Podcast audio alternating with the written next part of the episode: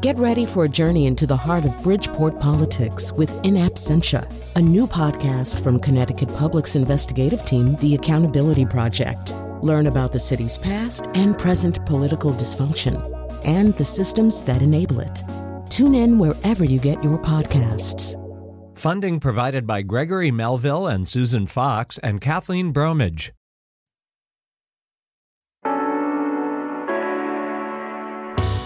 This is Where We Live. I'm Lucy Nalpathanchel. It's Fly Day. That's according to senior producer Lydia Brown. So today, Where We Live, we're focusing on flies.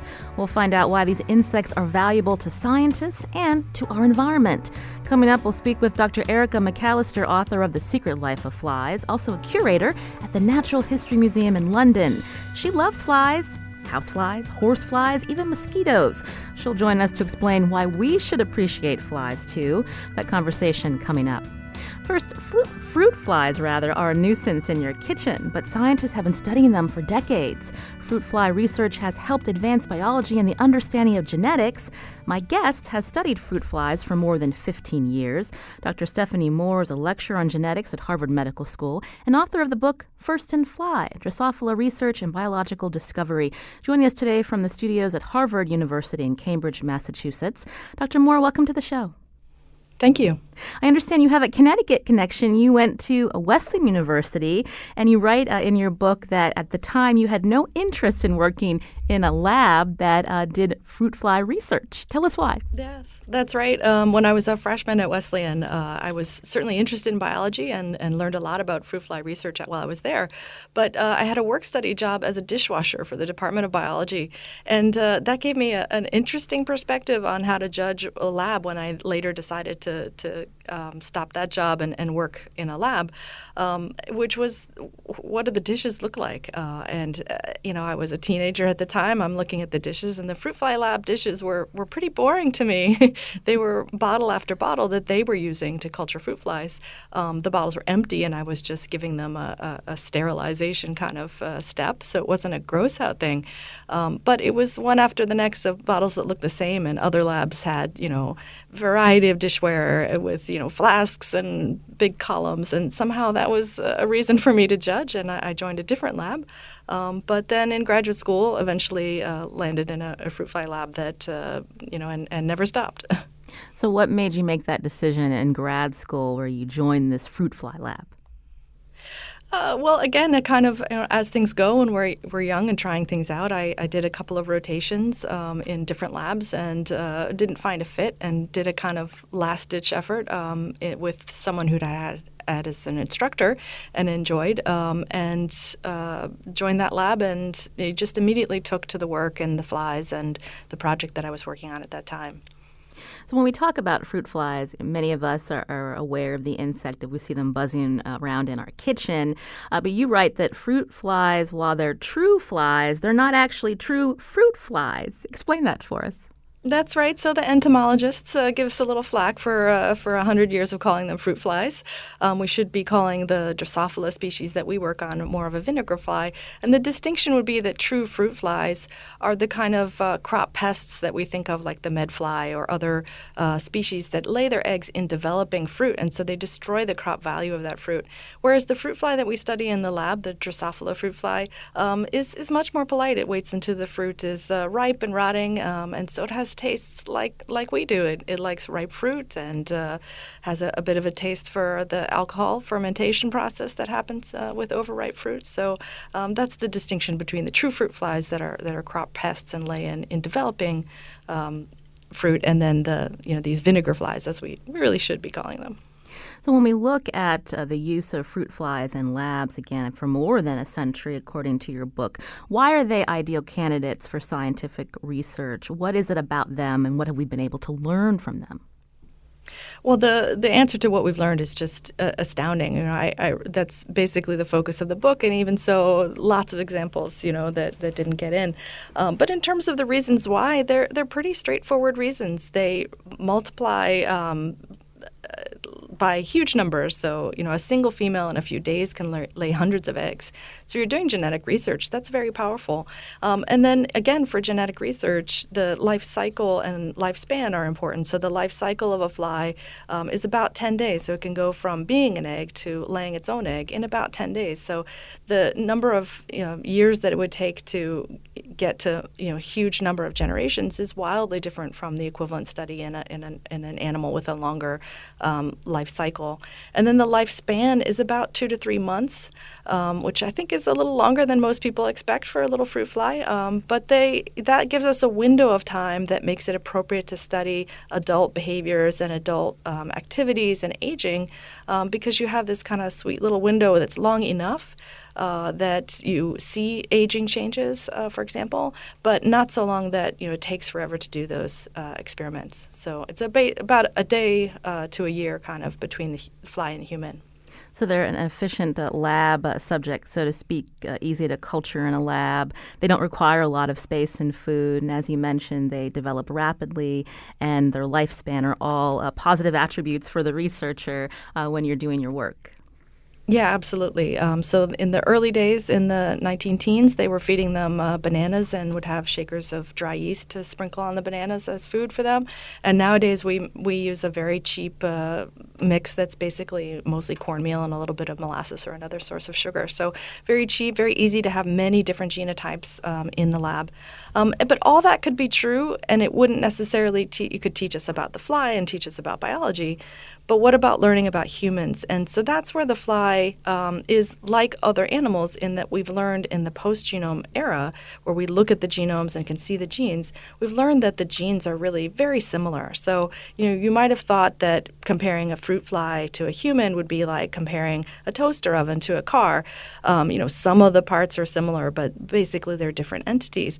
But in fact, at the level of genes and the way those genes um, interact with one another, it's much more like comparing a 1970s or 60s car to something off the lot now. That 60s, 70s car doesn't have a computer running it, it doesn't have your GPS system, but the engine is basically the engine, the chassis, the chassis, the tire, the tires. These essential, meaningful things that are that are sort of at the core of being an animal are very much the same at the level of genes, and so that then becomes you know a reason that they're still relevant today. I would say. Mm. So you're saying that fundamental parts in flies and humans are very much the same. To a surprising degree, yes. Uh, I'm speaking with uh, Dr. Stephanie Mohr. Uh, she's a lecturer on genetics at Harvard Medical School and author of the book First in Fly Drosophila Research and Biological Discovery, joining us today from a studio at Harvard in Cambridge, Massachusetts. So let's talk a little bit more about the similarities uh, between the fruit fly and humans. Uh, can, you, can you walk us through some of what uh, researchers have found? Sure, absolutely. So we can start with a, a, very early example. So in 1915, there was a woman named Mildred Hoge who was working in the lab of um, T.H. Morgan, who's considered the founder of our field, um, and she published a paper in 1915 about a gene, uh, what we now about a mutation called eyeless. We would now call the gene eyeless, um, and she noticed these flies basically don't have eyes or they have reduced eyes. Uh, and they're otherwise look like normal adults. Um, and by 1995, we were able to, uh, the researchers were able to, to identify the DNA sequence of the eyeless gene. Um, and what they identified was that it's a transcription factor, so something that binds to DNA. And they identified uh, similar genes in, for example, in the mouse, um, where it's called PAX6, and the human equivalent of this gene is also called PAX6. And as an example of just how similar things are, the um, mouse eyeless or the mouse PAX6 gene can be put into a fly and it will replace the function um, of eyeless in, in flies that are mutant for eyeless or missing their own eyeless copy. So it shows you just how equivalent they are in terms of the actual functions. Um, and those turn out to be uh, genes that are in, involved in sort of a master controller uh, so that one gene is able to turn on a whole program of activities that then end up with an eye. So another thing that was recognized in the 1990s was that if you take eyeless and you force it to be expressed in the fly, say on its wing or on its leg, you can actually see eye structures or eye-like structures form. So it tells us that, that, that there you can have a single gene that, that turns on a whole program of activities, which was, you know, a, an exciting um, result to see. Uh, you mentioned uh, the early 20th century, I'm curious about when fruit flies were first started to be used in a lab, and you talk about someone named T.H. Morgan. Tell us about him. Yeah, so he is considered the founder of the field, um, and I, to best of my recollection from the history books, he he someone else recommended to him that he start working on flies. Um, I think I gather at that time it was common to have a few different organisms, you know, kind of living in your lab and, and doing different studies.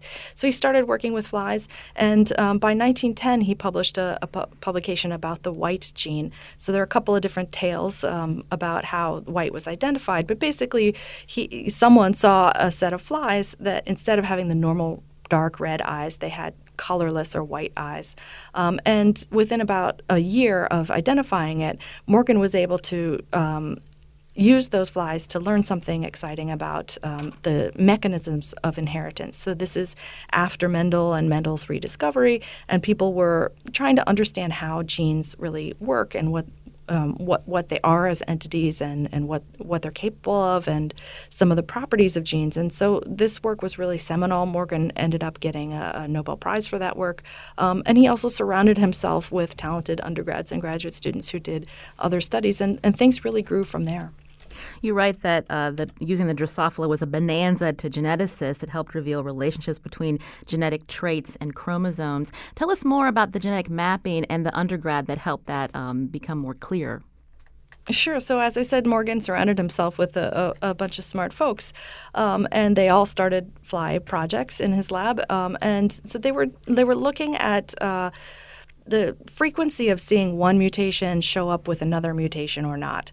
Um, and so Alfred Sturtevant was an undergraduate at the time, and he had a whole bunch of numbers um, related to this, and they seemed to be seeing patterns in the numbers.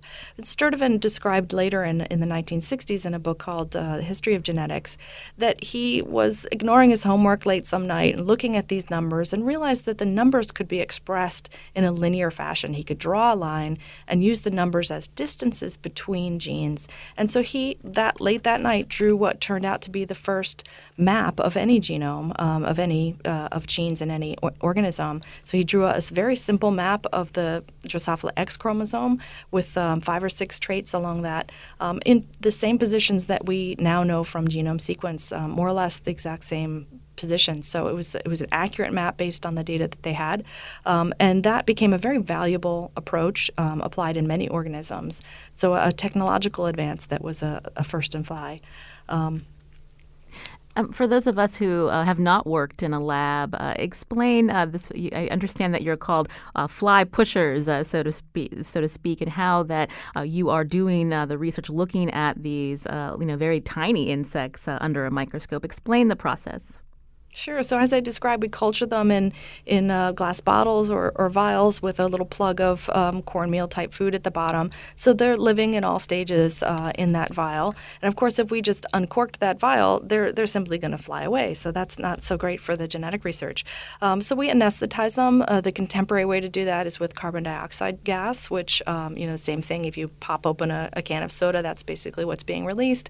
Uh, and so we apply that to the flies, and it, it starves them of oxygen enough that they essentially go to sleep or become unconscious. Uh, and then we put them under a very low power kind of student grade microscope with uh, good lights and take a look at the flies. That's um, enough to be able to tell males from females, for example. So males are a little smaller, a little darker at the abdomen in the at the posterior end. Um, and I, I kind of think of this as almost like a pharmacist pushing pills around to, to, to scoop them into a bottle. So we're pushing the flies around with uh, small paintbrushes or small metal tools, uh, and or so, some folks use um, feathers uh, cut to a, a, nice straight line, uh, and then we can sort them uh, in that anesthetized state, push them into a fresh food vial, and after you know 10 or 20 minutes, uh, they'll wake up again and, and start the next generation. This is Where We Live. I'm Lucy Nalpathanchel. My guest today is Dr. Stephanie Mohr, lecturer on genetics at Harvard Medical School, author of the book First in Fly Drosophila Research and Biological Discovery. Now, uh, we're talking with Dr. Mohr because I believe uh, June 12th, Dr. Mohr will be in Middletown at Wesleyan's R.J. Julia bookstore uh, for a book talk at 7 p.m. More information on our website, wnpr.org slash where we live. Now, coming up, we'll continue our discussion, and we're going to hear from a UConn researcher about how her lab is using fruit flies to advance research. Now, are you one of them? You can join the conversation too. 860 275 7266. Find us on Facebook and Twitter at Where We Live.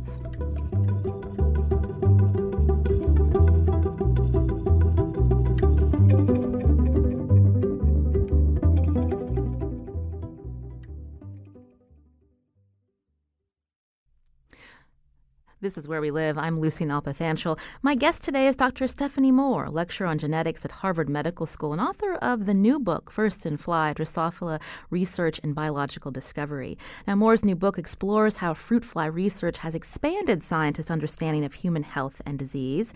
Uh, researchers at UConn are using fruit flies in their labs. Joining me now in studio is Dr. Barbara Mellone, Associate Professor of Molecular and Cell Biology and head of the Genetics and Genomics program at UConn. Dr. Dr. Mellone, welcome to the show. Thank you. So, uh, tell us about how uh, you and uh, your fellow researchers in your lab are using fruit flies uh, um, in, to advance the research you're doing. So, our main research focus is on understanding how cells um, distribute their genetic information to their daughters when they divide, whether they're dividing to produce new cells in a tissue or whether they're producing sperm and eggs. The process of passing on the genetic information is fundamental to viability. So, we're interested in understanding how these chromosomes are passed on to daughter cells during this process called cell division. And in particular, we're focusing on a structure present on all chromosomes that cells use to capture chromosomes and separate copies away from one another, such that the next generation will inherit the correct number of chromosomes. Now, how did you get involved in this specific research? Uh, I've been interested in understanding kind of um, genome integrity and genome organization for a long time since I was a graduate student. And just uh, kind of my research led me to this point in focusing in this particular process. Uh, now, we were hearing um, from Dr. Um, Stephanie Mohr. Again, she's the author of this new book, First in Fly, about how the fundamental parts of fruit flies and humans there are um, they're very uh, similar. So, talk about why this particular insect, the fruit fly, is uh, valuable in the research you're doing. Why are they ideal candidates? Certainly. So, they're ideal candidates for a number of reasons, many of which Stephanie already um, described. Um, but for our perspective, the fact that they have a relatively small genome and only four chromosomes makes it easier to treat and to understand the changes that occur when chromosome segregation ha- is defective. Um, and then the structure that, are, that we focus on, the centromeres, are also smaller and um, uh, thanks to the you know amount of genetic information and genomic information that is available, we have a lot of tools to investigate these questions in more depth than we could if we were trying to handle you know organisms with much with much more complex um, genomes. When you're um, working on this type of research and understanding, um, you know, how uh, genes are created and what's happening within cells, uh, for many of us who are, who are not scientists, we think about some of the diseases that are out there or the cancers that are out there that affect many of us. So, can you translate that for our listeners of how what you're doing in the lab will impact how we are uh, helping to treat certain diseases or find, uh, you know, cures? Certainly. So, um, so any um, time that a chromosome is missegregated, you will have an imbalanced number of chromosomes. That that's usually a lethal event. For example, in humans, there's only uh, very few cases of um, having an extra chromosome that are viable and, and lead to live births. Uh, so, uh, a dramatic example of seg- missegregating an entire chromosome leads to cell death most of the time. Uh, however, uh, cancer cells seem to uh, have adapted really well at dealing with imbalanced chromosome numbers and also other chromosome rearrangements that occur from breaking chromosomes and then fusing chromosomes together. And in fact, um, changes in chromosome number is one of the most uh, recognized genetic changes in tumors. Mm-hmm. So, understanding how correct segregation occurs in normal cells will help us understand what is going wrong in these cells and how do they adapt to these states where this imbalanced number of genes is uh, some, somehow helping them proliferate even more. Uh, Dr. Mohr, we heard about uh, the history of when uh, fruit flies uh, were um, being seen as a vital part of, of scientific research. And I'm curious how uh, drug companies today and others are, are now using uh, fruit flies in their research to talk a little bit about what we were mentioning with Dr. Mellone about um, finding cures or specific treatments to cancer.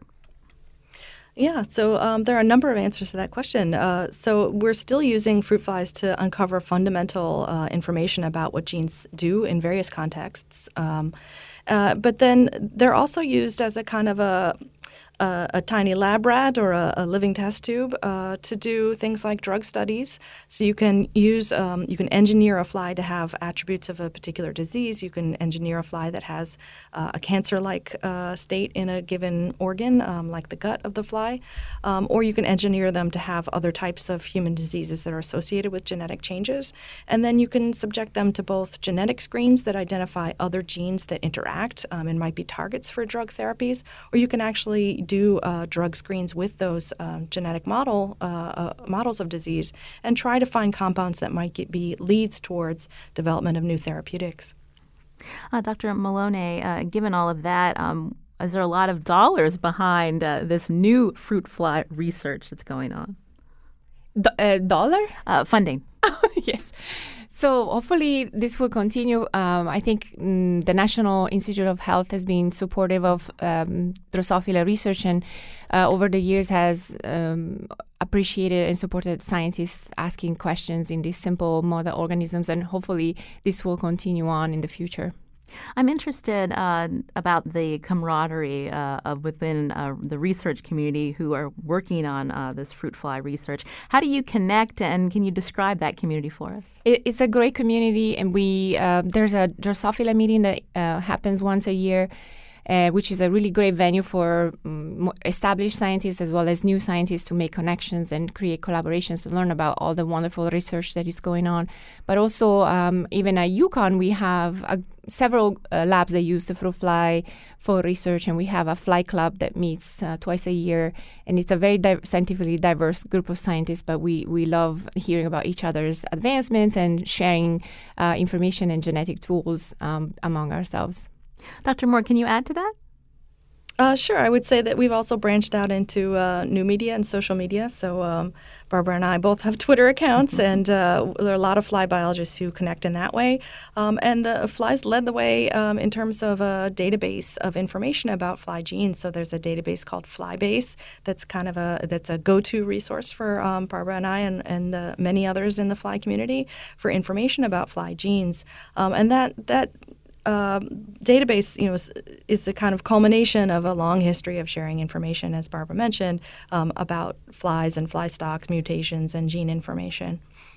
This is Where We Live. Uh, today I'm speaking with Dr. Stephanie Mohr, who's the author of First in Fly Drosophila Research and Biological Discovery, joining us from a studio at Harvard University in Cambridge. She's also a lecturer on genetics at Harvard Medical School. And in studio with me, Dr. Barbara Mellone, Associate Professor of Molecular and Cell Biology and head of the Genetics and Genomics program at UConn. As we're learning more about the significance uh, and how valuable uh, fruit flies are in uh, advancing uh, scientific research and our understanding of uh, the functions of of, of human genes. You can join our conversation too, 860-275-7266. Do you remember studying fruit flies in your high school biology class? Maybe you work at a lab uh, today. Uh, we want to hear from you as well. You can join us also at Where We Live on Twitter and Facebook. Uh, now, Dr. Mohr, I wanted to go back to some of the other examples you have in your book about uh, about some of the advancements, including the toll gene. Tell us about that and how that led to Nobel Prize winning research.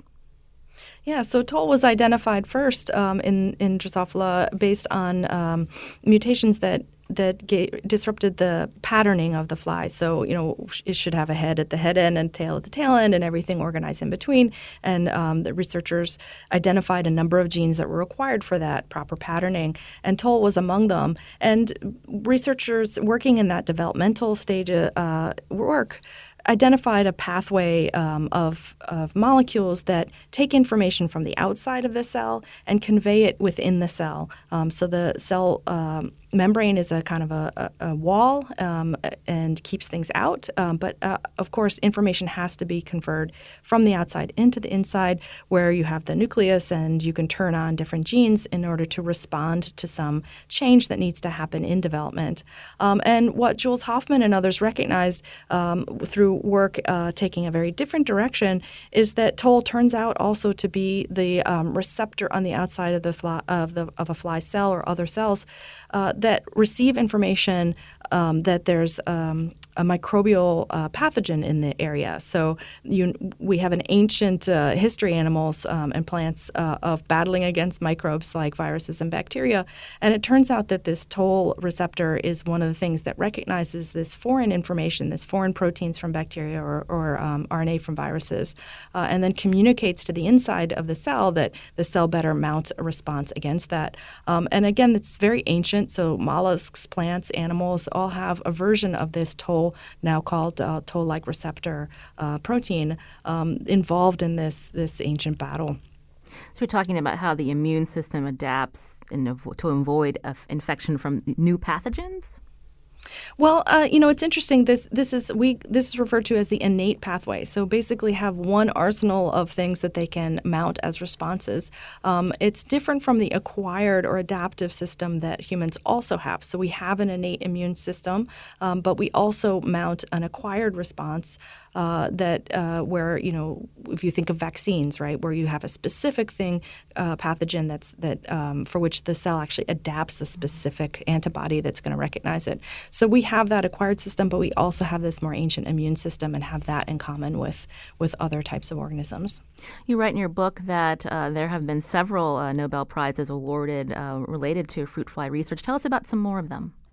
Well, the most recent um, was granted to um, Hall, Rosbash, and Young for their work on circadian rhythms. So um, the fruit fly uh, was one of the leaders in terms of understanding the genes that underlie common behaviors or simple behaviors. Uh, and one of the behaviors that is exhibited by the fly is a 24 hour cycle of uh, restfulness um, in the evening and, and, wakefulness during the day, uh, similar to us. Um, and those researchers uh, figured out what the molecular pathways were that control that circadian rhythm. And of course, that has all kinds of um, implications in terms of human health as we're um, really recognizing uh, in the current times, you know, how important it is to, to get sleep and how sleep uh, is involved in, in, in health. Uh, Dr. Mellone, uh, the publicity surrounding these Nobel Prizes, how has that advanced awareness of fruit fly research? I think a lot of people are starting to recognize the value of the Drosophila research and the impact they can have on human health. And uh, a lot of these studies are initially seem to be uh, specifically for the fruit fly, but then as we learn more about the same pathways in other systems, I think this becomes more and more in, um, understood by the public. Mm. Now, Dr. Mohr, you also write in your book that you have witnessed several revolutions in biology, the Human Genome Project, CRISPR. Uh, the toolbox has grown. Uh, what does this mean for fruit flies today? You mentioned a little bit about the relevance, but let's hear more about that. Well, uh, it means we have more tools on top of a, a, pretty exemplary set of molecular genetic tools, um, for one thing. So, so those those advances uh, help us as well. There's a fly genome, and, and we can do CRISPR gene editing in the fly. Um, uh, but it also uh, has pointed to this this relevance, this uh, similarity, um, and the human genetics and human genome information raises more questions than it does answers. Um, and so we're able to associate genes um, rapidly and in new ways uh, uh, with diseases. So there are you know patients who have mystery diseases and they get their genome sequence and you can identify some candidate genes. But then there remain open questions if those genes in humans have yet to be characterized, which is true for many human genes, one then wants to get information. What does this gene do? And platforms like the um, fruit fly become a really efficient way to quickly test some of those um, activities and get a sense of, you know, is this really the mutation that's associated with the disease? So that's one of the things that um, is done in flies uh, in contemporary research uh, that's very human disease focused. Um, but then also to learn what are the cellular mechanisms that's going wrong with those diseases, with the hope that the more we learn, the more likely we are to stumble upon a therapeutic treatment that either exists or can be developed. Dr. Mellone, you're here in studio with me again. Uh, you work at a lab at UConn, you and your uh, fellow researchers. Uh, we heard Dr. Mohr say we have more tools in the toolbox. Uh, the significance of that for you moving forward?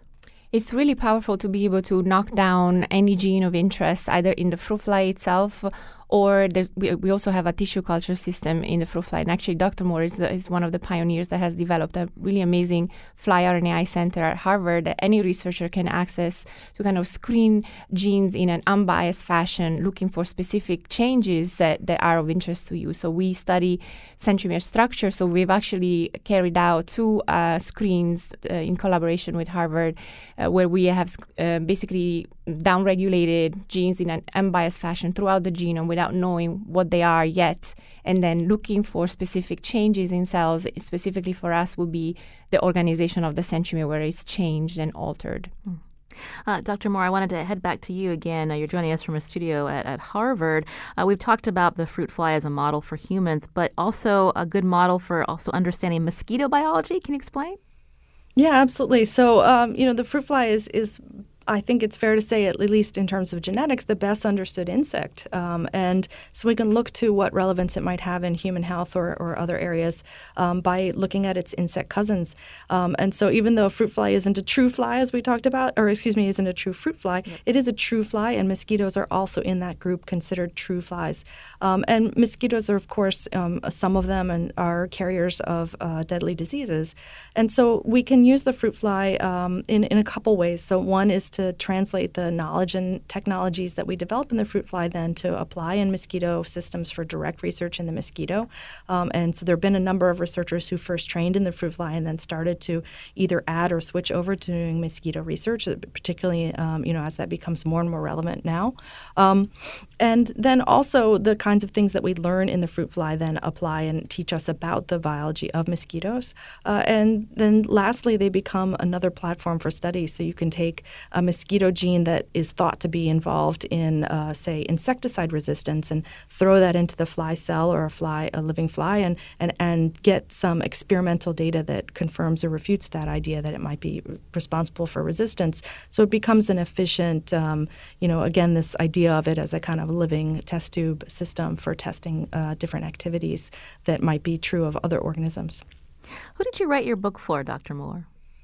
Well, um, I, you know, it's at some level, I would say my family. So I'm the only scientist in my family. So I feel like over the years, I've been, you know, explaining to them and reaching for the right metaphors to try to get them to understand. Um, and they were eager to understand. Um, and so, in, in some sense, it grew from that. But you know, we also see in the in the fly community that we thought it was going to be valuable to get more and more people interested and knowledgeable about what the fly has contributed in the past and the you know, the amazing relevance it still has today um, as a, a, platform for biological discovery. Uh, so I we were I'm hoping to engage readers um, who w- might read the New York Times science section and, and would be curious about flies. Maybe they sorted uh, white-eyed from red-eyed flies in a school uh, lab class years ago and are interested. Um, but also to reach out to say medical professionals and our colleagues who work in um, human cultured cell systems so that they can get a sense of what um, this tiny fly and its its system can offer. That's um, really um, adds to what can be done in cultured cells, say, or um, in human genome studies. Uh, Dr. Mellone here uh, with me uh, in, in Hartford, Connecticut. Have there been other books like this written, or is this one of the first where you're really learning about the advancements in fruit fly research and the significance of this tiny insect? I think this book is is particularly um, important because it has this amazing um, amount of information about the history and all the kind of older experiments and kind of looking at a broader view of uh, what Drosophila has done for understanding a lot of um, important pathways in in biology. Uh, Dr. Um, Dr. Mohr, again, I, would ask you about you know who you wrote this book for because also uh, you include in the uh, book uh, for the curious layperson who wants to learn more about fruit flies, may not be uh, working in the lab. Uh, how do they go about doing that? Um, well, you know, you can easily trap them in your kitchen. Um, so uh, we have problems with the flies getting free, and so you can build a very simple trap with a bait um, in a jar um, and just put a piece of paper in a cone with a, a, hole just small enough for the flies to get through, and, and you can you know they'll they'll find their way towards that um, bait of um, you know, rotting fruit or a um, little bit of wine vinegar or a splash of champagne. Um, and then all of a sudden you've got your own colony of fruit flies there. Um, so in the home, you could put them, put that bottle onto um, onto ice, and the ice would be enough to put them to sleep. Um, you could use a you know hook one of these simple microscopes that hook up to an iPhone or a computer, uh, to, then to take a look at some of the attributes of those flies. So it's more accessible than other than ever. And uh, Dr. Mellone, I'm curious about uh, the young researchers that you work with at UConn. What has drawn them to this particular field? I think the power of being able to um, manipulate the, f- the genome of the fly in, in a relatively uh, easy way and, and fast way is really powerful. And um, for us in particular, being able to look at uh, chromosome biology in the context of the whole organism through uh, its development and through its ability to reproduce really goes beyond uh, looking simply uh, in cultured in cultural cells. Mm. So I think that's really powerful, and and I think um, you know students and postdocs appreciate the the how, how much more depth they can go into understanding mechanisms by using a genetically powerful system such as flies. Mm. We've been talking about uh, fruit flies uh, in general, but there's many varieties of fruit flies. I don't know if, if either uh, scientist wants to talk a little bit more about the different types that are out there. Uh, Dr. Mohr? Uh, well, you know, that's we're pretty myopically focused on this one species. Um, there are others who have done um, genome sequencing uh, of other Drosophila species, for example, in order to learn about evolution. Um, and yeah, as as any anyone would be aware, there are lots of other kinds of, of flies out there, and they do an, a, an amazing array of, of different things in our environments. Uh, we were um, learning a little bit again earlier about some of the similarities by studying uh, uh, the genes specifically in fruit flies. Uh, can you talk a little bit more about um, in your book um, the the mechanisms where um, the the legs can learn to grow out of the fruit fly and how that's similar to um, the human? Um, just curious about the different genotypes. Yeah, so I think you're referring to a, a mutation that we call antennapedia, um, where a specific gene is disrupted, and um, the antenna, rather than forming like antenna, um, they they form basically legs in that position.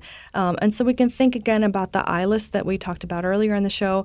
These are master control things that uh, are flipping a switch to say, you know, go from this developmental program to this other developmental program and make this whole structure. So again, it was interesting information to know that a single gene can flip that switch um, that then impacts uh, the activity of many other genes. Um, and in those particular examples, um, the the genes turned out to be arrayed along a chromosome in a particular order that reflected their positions in terms of the anterior to posterior position of those gene expressions. So this was a really striking finding, um, and then and turned out to be true uh, in human and in human systems and other animals as well, where this organization, sort of anterior to posterior, is reflected in the organization of those genes um, along the chromosome. Uh, and it, it, was, you know, again, a, a striking example, a, a unique example, um, but a, a, shared thing. Uh, shared among um, animal systems. Um, and it turns out that there are um, some genetic uh, disorders that disrupt similar genes um, in humans and can result in um, outcomes for those patients where their um, limb formation, for example, is is, is has a you know a different look, so that the you might get a leg-like structure um, in an arm position, um, and so the finding of that similarity um, was, you know, another another surprise um, in some ways, but then you know naturally follows from the the similarities of the genes and the gene organization. Uh, when we look at contemporary research, you also talk about um, connecting the field of radiation biology. This, to me, is very interesting because we were talking about uh, cancer patients earlier. Can you explain that, Dr. Mohr? Yeah, so there's a researcher in uh, Colorado named Tin Tin Su who um, has been working in the area of radiation treatment with the idea that there might be able you might be able to use the fly system to figure out ways that radiation treatment could be coupled with a drug to make it even more efficient at killing the cancer cells. Um, and so she's using the fly as a system um, in order to study that. Both uh, again, as Barbara was saying, you know, we can learn all kinds of things about the cellular mechanisms using the fly, and the more we understand those cellular mechanisms, the more likely we might be able able to uh, develop a, a tailored uh, treatment. Um, but she's also doing drug screens directly to see if she can find drugs that uh, enhance um, the the killing that we see with uh, radiation therapy, uh, specifically of the cancer cells. Dr. Mellone, did you want to add to that? The, the, again, the example of um, the connecting the field of radiation biology with medicine. I'm not. I'm not uh, very familiar with the radiation biology research, but the example I'm familiar with the, the research of Ting Su, of course. Well, I want to thank uh, Dr. Barbara Mellone, Associate Professor of Molecular and Cell Biology and Head of the Genetics and Genomics Program at UConn. Uh, today we're speaking with uh, Dr. St- Stephanie Mohr um, at Harvard Medical School, author of the book First in Fly Drosophila Research and Biological Discovery. Now, have you thought about uh, the kind of research that's being done? And so many of us look at insects and we think they're pests, we want to get rid of them. But we're hoping to speak to a researcher uh, in, based in London that's going to talk more broadly about the benefits of these insects uh, more than 120,000 species. You can join our conversation on Where We Live, 860 275 7266.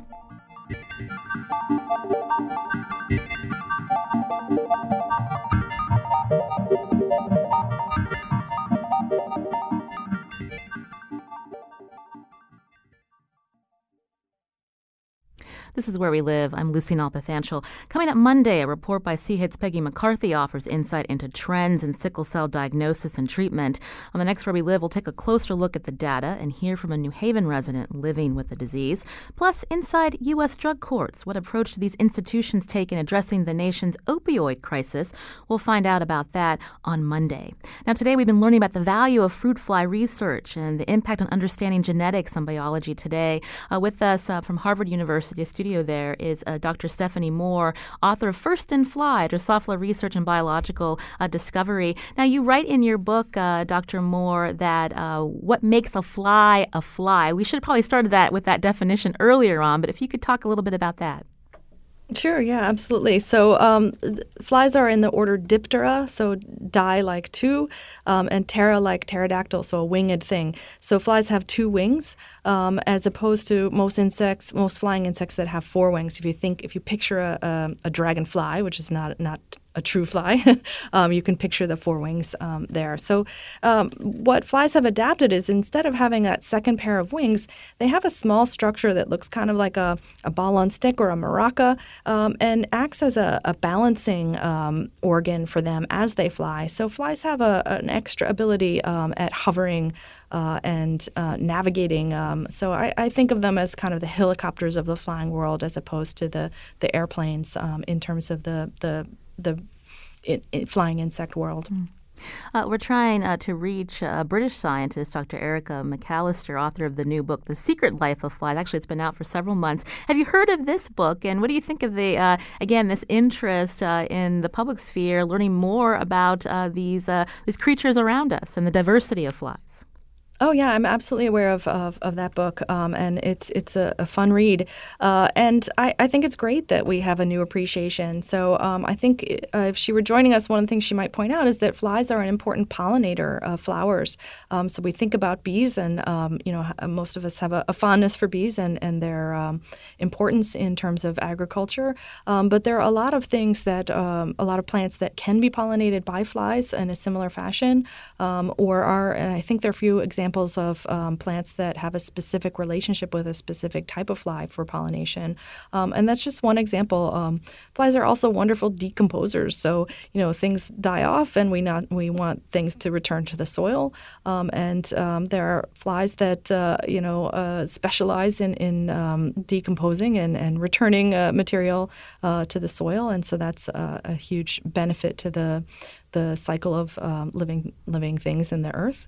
Um, and uh, they come in all sizes as well. so the fruit fly is about uh, what maybe the fifth of a slide, the size of a housefly. Um, there are a few flies that are much bigger, um, and then there are um, some flies like the phorid fly that are even smaller. Um, so uh, one of the things that's been fun for me uh, as a post as a postdoctoral fellow, I realized that even though I knew a lot about this one species, I didn't know much about flies in general. So um, one of the things I used to do as a postdoc was uh, you know sneak off in the evenings to the local uh, library um, and uh, take a look at the literature in in terms of flies more generally. Um, and so that uh, then comes out in the beginning of the book when I talk about putting the the Drosophila melanogaster in the context of of other flies, um, and like as I said, mosquitoes, which are, are flies, um, and there mosquitoes are an example. There are other kinds of biting flies as well. So um, beneficial and and also uh, a challenge to us depending on the species. You were talking earlier about um, testing insecticide uh, resistance and by um, uh, in in the genes of uh, particular uh, flies, and I was thinking about uh, the Zika outbreak, and, and again how a scientist can even learn, you know, which things um, are able to, to to kill off a particular type of fly, but can that also be dangerous in terms of other flies that are that are beneficial, that are pollinators, that may also be at risk when these chemicals are used? Uh, yeah, I think it depends very much on the specificity or not of the chemicals, um, and I think most insecticides are, are broadly insecticides. Um, but I do, uh, I'm aware of some efforts now to try to be a little more targeted and specific, uh, both in terms of chemical insecticide treatment and in terms of using genetic to- technologies to try to either cure a specific species of mosquito of the pathogen that it's that it would transmit to humans, um, or kill them off. But again, in a very targeted way. Um, and one of the most interesting ways that I know of that is being explored right now um, as a possible um, intervention, if you will, of mosquitoes is uh, stems from Drosophila research about a bacteria that lives inside of Drosophila cells or can live that way. Um, and that bacteria wants to fend off viral invaders, um, and so it does that to the benefit of the fly, essentially. Um, uh, and that bacteria can then be tr- can also be transferred to other insects, um, and it naturally occurs um, in it's na- found naturally uh, in many insects um, in the wild. And the bacteria then might be a means to fight off um, viruses um, like Zika um, that would be a threat to humans. Um, so there are some controlled tests right now of using Wolbachia, that's the name of the bacteria, um, introducing it into mosquito populations with the idea that the Wolbachia bacteria will do the work of fighting off the viral infection and that that could have a positive impact in terms of reducing um, infections of humans. So, you know, fascinating stuff um, involving multiple organisms, species interacting with one another. I'm happy to report that uh, we've been able to reach Dr. Erica McAlister, who again is author of the book The Secret Life of Flies. Dr. McAlister, can you hear us? Hello.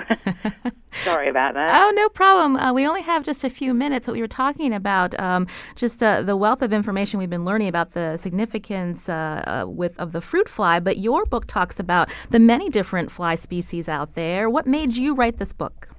Um, um, pretty much exactly the same that the other author gave. Is that I just wanted to communicate what we were doing and how much we know and how little we know.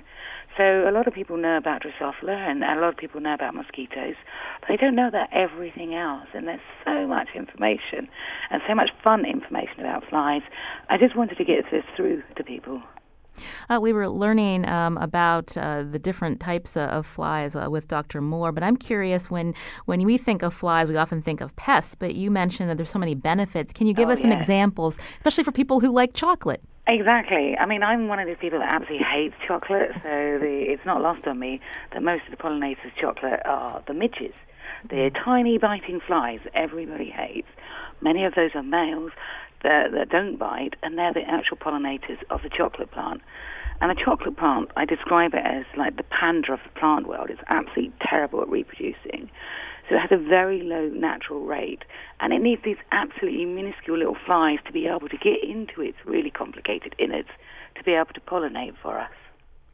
Uh, when we were looking and we were watching a video of you uh, earlier, and you were talking about the robber fly. This might be this might, people might think that's kind of a monstrous fly. Just describe the fly for us, uh, if you will. Well, it is. It is an absolute beast of a fly. These are these are some of the arguably some of the top predators. Uh, they can take on things twice their size, if not more. They can take on vertebrates, which is quite exciting. And these flies are highly venomous. So we've only just started looking at the venomics associated with these. Recent work is showing that their venoms are completely different to all the other venoms we know. So they're active flyers, active hunters, and they're just vicious little predators. So I think they're amazing. So we've been learning about the significance of fruit flies in research. We've been learning that uh, flies uh, are pollinators. Some of them are predators, like the robber fly. Uh, but also, are you worried about the future of flies? Are they at risk when we look at our, our uh, changing uh, warmer temperatures and uh, just with climate change in general? Yeah, I mean, we're actually now beginning to get empirical evidence about this massive drop off in insect populations. Everyone's really concerned about the bees, especially the honeybees, but, you know, arguably flies are equally important as pollinators in many are different ecosystems. And we know that if the bees are going to go, then the flies are obviously going to go. And, and this is a real concern to us, considering how much of the food we, we depend on the flies to give us. Mm. Uh, when we look at the very, many different species of flies, we know which ones are more at risk than others? No, we have an inkling of some of them. The ones that are very specialist are always going to be the ones impacted first. And the ones that people don't like, the um, Aedes mosquitoes or the, the muscids, the houseflies, they seem to be way more adaptable. So their populations may increase with um, uh, global warming and land use change that's going on, whereas the really important small specialists are the ones that are going to die out. Well, hopefully, we've piqued our listeners' interest to pick up uh, this really fascinating book, The Secret Life of Flies, uh, by author Dr. Erica McAlister, Senior Curator of Flies at the Natural History Museum in London. Um, sorry we weren't able to speak to you longer, but we appreciate yeah. your time. Also, Dr. Stephanie Mohr, who wrote the book First in Fly Drosophila Research and Biological Discovery. Thank you, Dr. Mohr. Today's show produced by Lydia Brown. Special thanks to Carmen Baskauf and Chion Wolf. This is Where We Live.